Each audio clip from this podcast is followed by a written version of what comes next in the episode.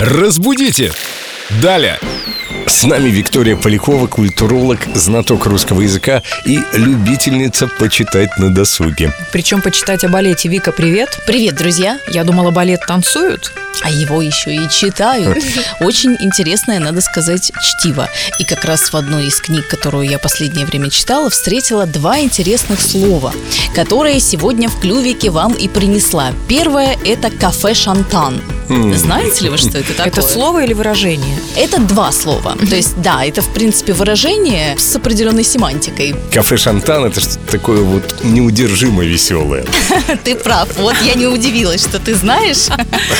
Со всякими пикантными нюансами. Вообще, кафе «Шантан» – это кафе с открытой сценой, где происходят различные концерты, какие-то представления. «Шантан» – открытое поющее кафе. И, соответственно, в подобных заведениях э, нередко происходили э, ситуации, так сказать, не для всеобщего обозрения. Поэтому кафе «Шантан» – это что-то такое непристойное, может быть, даже, э, что-то вульгарное. И сейчас такое выражение имеет нарицательный смысл. Потому что сейчас, в общем и целом, во всех практически заведениях есть сцена, есть какие-то музыкальные группы, то есть это уже никого не удивит. И жующая публика. А как кафе «Шантан», как это выражение связано с балетом все-таки? Это было описание какого-то мероприятия, на которое именитая прима-балерина не хотела идти, потому что там полный кафе «Шантан».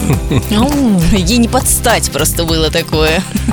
Открытые сцены, открытые наряды исполнительниц. Конечно, это не для всеобщего обозрения. Ну а мы, наоборот, работаем для всех, во всеуслышание и на всеобщее обозрение. Спасибо, что вы с нами, и встретимся с Викой в следующий раз в это же время. Пока, Вика. Пока-пока.